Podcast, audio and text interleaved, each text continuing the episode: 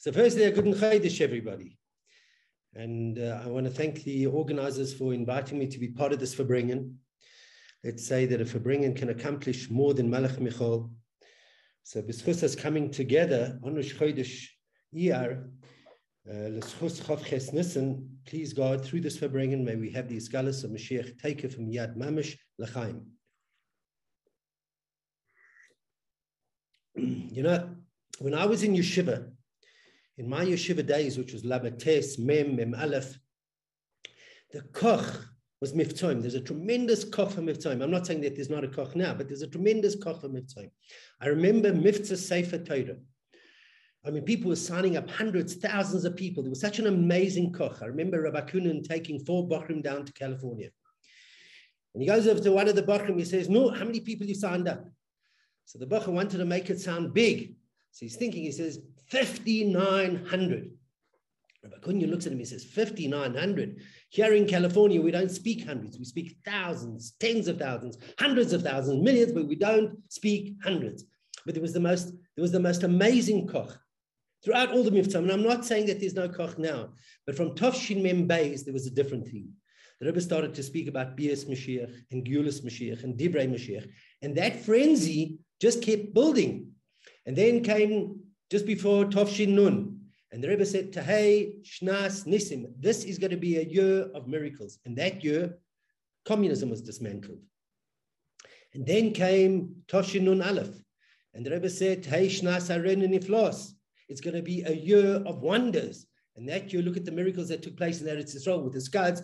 We all went on the solidarity trips. It was unbelievable to see. And then the Rebbe said, open your eyes. I remember at a meeting of, of uh, Shluchim in Johannesburg. It wasn't a Farbrengen, it was a meeting late afternoon. And the Rebbe just said that, and one of the one of the senior shluchim stood up and he said, "Hold on, does this mean we say lechaim? Are we ushering in the geula? That's the frenzy." And then all of a sudden, Chav Chesnissen came, and the Rebbe delivered that sikha. There was pandemonium. People did not know what to do. The Rebbe called for suggestions, and people were faxing. In those days, there were faxes. People were faxing in in ideas. Now, when you think about it, when you learn the Sikha, when you analyze the Sikha, one of the things that the Rebbe was saying is, one of the things that the Rebbe said is that whatever has happened until now is lehevel velorik. Now, how can you say that? How can you say whatever happened was lehevel velorik? By that time, by Tov Shin Nun Aleph, the Rebbe had turned the world upside down.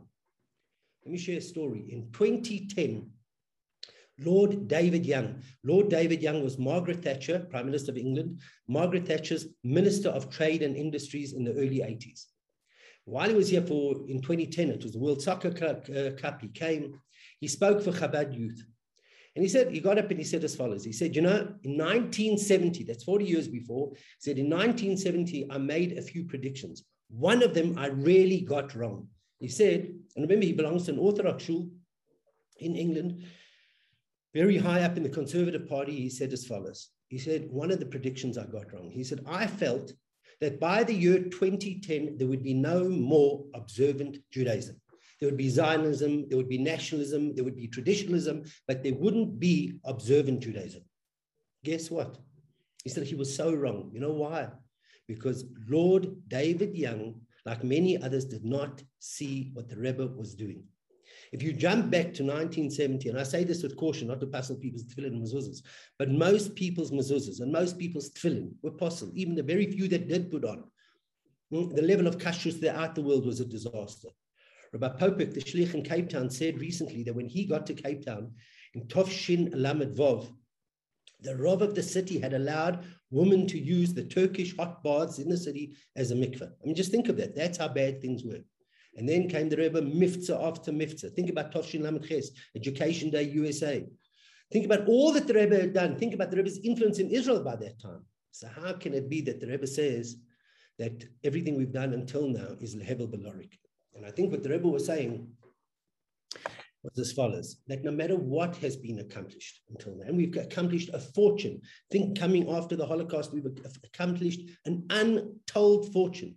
But until we have the Izgalus of Mashiach, nothing has been accomplished because on Yud Shvat Tov Shin Yud Aleph, that's what we set out, Dorashvi, we set out to bring about these Galus of Mashiach. And until that happens, no matter what has happened in the whole world, even if everybody's from, we've accomplished nothing. Because by the Rebbe, success was the enemy. The enemy is success. Hatzlacha can be the worst success. Hatzlacha can be the biggest enemy in the world. You know why? Because when a person feels a bit of hatzlacha, you start to pat yourself in the back, you start to pinch yourself, you think you're so special, and you start to say, so I'm not getting 100 out of 100, I'm getting 90 out of 100. I've built this building, I've done this, I'm a carib this, I've done so much. Until the ultimate goal is being achieved, what the Rebbe set out in Nutschwak, Tovshin Yun Aleph, said Rebbe, this is all Lehevel Balorik, do not drop your standards. Which leads to the next point. So how do we bring Mashiach? How do we bring Mashiach? So undoubtedly, there has to be personal avodah. There has to be kibush yirecha, controlling our machshava, dibur, and maisa. There has to be sume ravi yasei tov. There has to be kadiskafia sitra achra. There has to be an absolute commitment to the Rebbe's inyonim of Chittis and Rambam. There has to be an absolute commitment to Lichshaya Futza Maina Secha Chutza, which will bring Mashiach. There has to be an absolute commitment to the Miftzayim of the Rebbe, each and every mitzvah. There has to be a commitment, as the, there has to be a commitment to go out and get the world to increase in acts of goodness and kindness. When the CNN reporter walks by the Rebbe and says, What is your message for the world? The Rebbe says, Mashiach is ready to come. All that's needed is to get people to increase in acts of goodness and kindness. If I'm not mistaken, the part of the video is not shown. There's another part to that video where the, where the, the interviewer says to the Rebbe, What's your message for the jury? For jury? And the Rebbe says, No, they must ask the Rebbe, their rabbis. So the Rebbe felt for going, we've got to start by getting them to increase in acts of goodness and kindness and Sheva Mitzvah, etc. And then ultimately, We've got to teach the world that Mashiach is about to reveal himself. We've got to get the world excited about that Mashiach is about to reveal himself. But when you think about it, all the other mitzvahs, all the other activities, they're quite easy to measure. You can measure how many menorahs you've been out. You can measure how many tefillin you've put, you've put on. You know, pre-Holocaust, uh, pre-COVID, pre-COVID, Rabbi David Heller, one of the shluchim here in Johannesburg, right, put tefillin on over 24,000 times during a year, during a Jewish year. Think about that. In other words, sometimes the same people over and over again, but he put tefillin more than 24,000 times on that year. That, he started at 18 and then he got to 24,000. You can measure it. You can measure how many uh, houses you've kashed. You can measure how many mezuzahs you put up. Even Abbas Israel, I suppose you can measure it by how many favors are done. But when it comes to when it comes to Mashiach, it sounds just so abstract and so difficult to do. Let me share a story. Cell phones came, cell phones like we know them today, came to the world in the early 90s. So about 93, 94, it was coming to South Africa. The man responsible for bringing it to this country was none other than a Jewish businessman by the name of Theo Ratstein. Very respected in the industry, a good friend of Chabad, very well respected individual. By the way, he was also responsible for bringing television to this country. The South African government, the previous government, was very anti TV. Didn't want TV in this country. So television only got here in 1975, it was like the test pattern. In 1976, TV uh, officially was launched. But until then, there was no TV. So what did he do? In the late 60s and early 70s, he advertised to the country that one day TV is going to come. What you should do, he said, one day TV is going to come put your name on the list, come into us, put your name on the list. Eventually, when TV comes, there's going to be such a shortage. If you're on the list, it'll be first come, first serve. And then guess what he did? He got hundreds and thousands of people to sign up. He then took that list to the government and he said, Hey, government, we're petitioning you. There are hundreds and thousands of people who are demanding television. And the government acquiesced. They succumbed. They allowed television. Now, by the way, we should do something like that with Mashiach. We should get people all over the world to sign a petition to the Eibishter, but that's for another time. Now let's come back to cell phones. Cell phones didn't have opposition. There's no opposition to cell phones. But at a lunch just before they were being launched, now this is a man who's involved in telecommunications. He understands the industry well. He's done his market research. Right before, it's like days before cell phones are about to be launched, there's a lunch and he speaks, and I happen to be at the lunch. And he said like this, he said, because, and if you must remember, what was what was there before that? Before that was the big uh, Philips Porty telephone, which weighed a ton, or the Siemens card, or if you the Siemens phone, or if you were very rich, you had a car phone. But everybody wanted these things. But anyways, at the at the lunch, he gets up and he says, "You know, cell phones are about to be launched, However, because of the cost of calls, cell phones are going to be a luxury item that will only be used for necessity. It will never become something of everyday use. And three days later, cell phones are launched and it just swoops the country. The country becomes drowned with cell phones. And all of a sudden, all of a sudden, there's a new disposable income. In fact, other industries like beer and alcohol suffered very badly because people were putting their money into this new thing. And something that he thought would be a luxury item, never used, all of a sudden, every single person was using it. Let me just put it into perspective. There's 35% unemployment in South Africa. 95% of people have cell phones. You can't be the poorest people on the, on the phone the whole time. Imagine it. But he couldn't see it. Why couldn't he see it? Because he was caught up in the past. He couldn't imagine a world with cell phones. He just couldn't do it. Let's go back to television. Television was invented in 1927.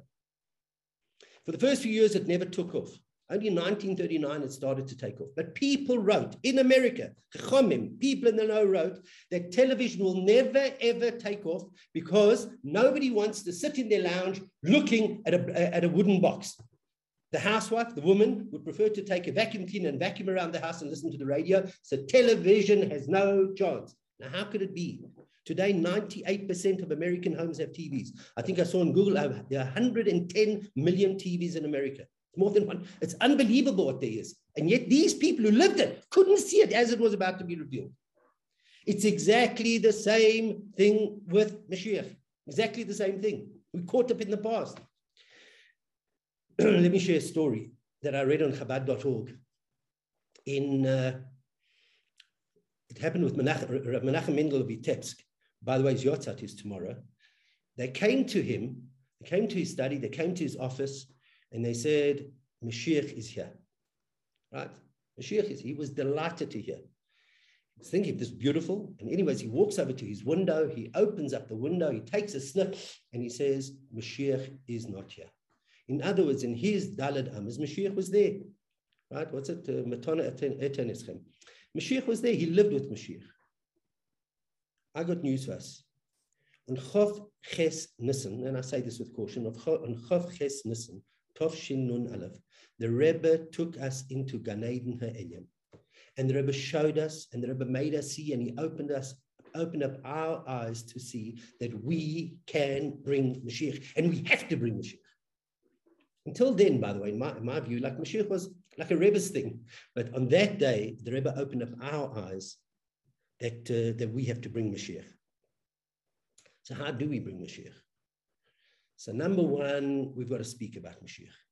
You know, the, the, we're starting Perik Beis and Perik Obis this week. One of the missions is, one of the mishnahs that we'll read on Shabbos is uh, even, what's it, how does it, forget the Lashon, even in the privacy of your own home. Don't say something that ultimately will be understood. So there's two Pirushim on it. One of the Pirushim is, even if you're alone in your house and there's nobody there, the whole family's away, and you're alone in, in your private room, don't say something negative. Because if you say something negative, the birds that fly by will hear it, and the weasels that come into the house will hear it, and they'll carry it. In other words, when you say something, even in the privacy of your own home, you bring it into Olam Adibur and then into Olam Amaisa.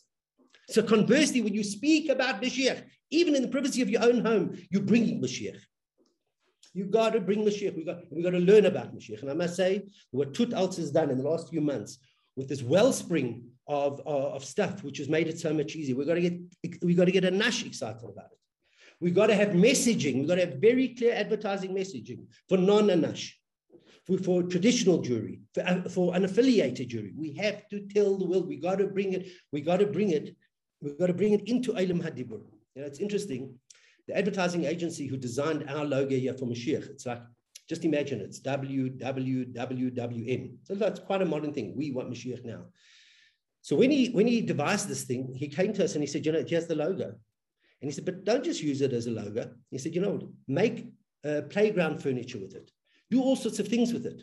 At first, we thought he was absurd. And just recently, we realized yes, this guy's actually quite clever. Was every single time you see something, it must trigger Mashiach, Mashiach, must trigger Mashiach, Mashiach, Mashiach. We have to do that. We have to, whatever we what, what, whatever we're doing. We've got to get people excited about Mashiach. Now, I say that as we bring here today, cities are being invaded. we have to conquer our own Ir Katana. And not only do we have to conquer our own Ir Katana, we have to invade other Ir Katanas. And with the nuclear energy that the Rebbe explains we all have, the, the, the, atomic energy that we have in our Nefesh case, we've got to go out and we've got to turn this world absolutely upside down with every, with every possible means to tell the world that Mashiach is about to reveal himself. Let me share with you just the power of, of, of advertising the message. Many years ago, there was uh, the Minister of Finance of South Africa, a colored gentleman, a very fine uh, gentleman, spoke at a Chabad dinner. And when he, it was a pre-recorded message, he was in Cape Town, it was pre-recorded. Anyways, at the end of his message, he says, oh, and by the way, he finishes the message and he says, and the answer to the world's problems are, we want Mashiach now. He's a non-Jewish guy. So somebody went over to him and said, where do you know that from? He said, listen, before I was Minister of Finance, I lived across the road from the Chabad school in Johannesburg. There was a big sign there, we want Mashiach now. I learned about it, and I learned what that means. We have to tell the world the great things that are going to happen when Mashiach comes. That, that beautiful thing from JLI of how much the world is bettered from 1820 to 2020. We've got to go tell the world that we're not showing the world. The world's still caught up there. We're not showing the world the great advantages of what's going to be, of what's going to be when Mashiach comes. I wanted to show a video here, but I couldn't find it this morning. But there was a there was a um, it's a it's a, a, proper news channel. Maybe I'll send it in afterwards. Somebody else can show it. It's, a news piece from one of the big news stations of a playground in Mexico. And, and it was that they took guns and they, and they, they cut the guns up and they turned it into playground equipment, fulfilling the prophecy of, of the Torah. Now let's just think a little bit abstract. While we have to use every medium and every measure to go and spread this message of Mashiach and get people excited with all sorts of with all sorts of programs in a very very um, organized manner, as the previous uh, Farbrenga said. But um, maybe we should be going to arms manufacturers, manufacturers in America and England, all over that manufacture weaponry and arsenal, and ask them, hold on a second, why don't you just make a few um, spades and we want to use the space to give it to underprivileged uh, people to to uh, to farm. But what will that do? So it will start changing the paradigm. That these people stop thinking that gee, the only not the only thing that we make over here is, is weaponry. So I'm, so there is we've got to take this atomic energy and we've got to explode the world with it. And I, and I, I want to just end off, by the way, because it is such, we only have one enemy in that, and that's ourselves at the moment. I want to end like this. Just the Rebbe says as follows: Val Yedei Hayagir Anal. Tiatzlocha b'zeh ba'ofen de Metzia. Yagati u'metzosi ad shavoy lemetzia ikris metzosi David Abdi shokoyi al Mashiach tzidkenu haba behesech hadas. That's what are we waiting for? So let's take this amazing koyach of Chavches this amazing power of the Farbrengen, and in Mitzvah we should bring about these Galas of Mashiach today. Take it from Yad Mamish, V'hu Yigolenu.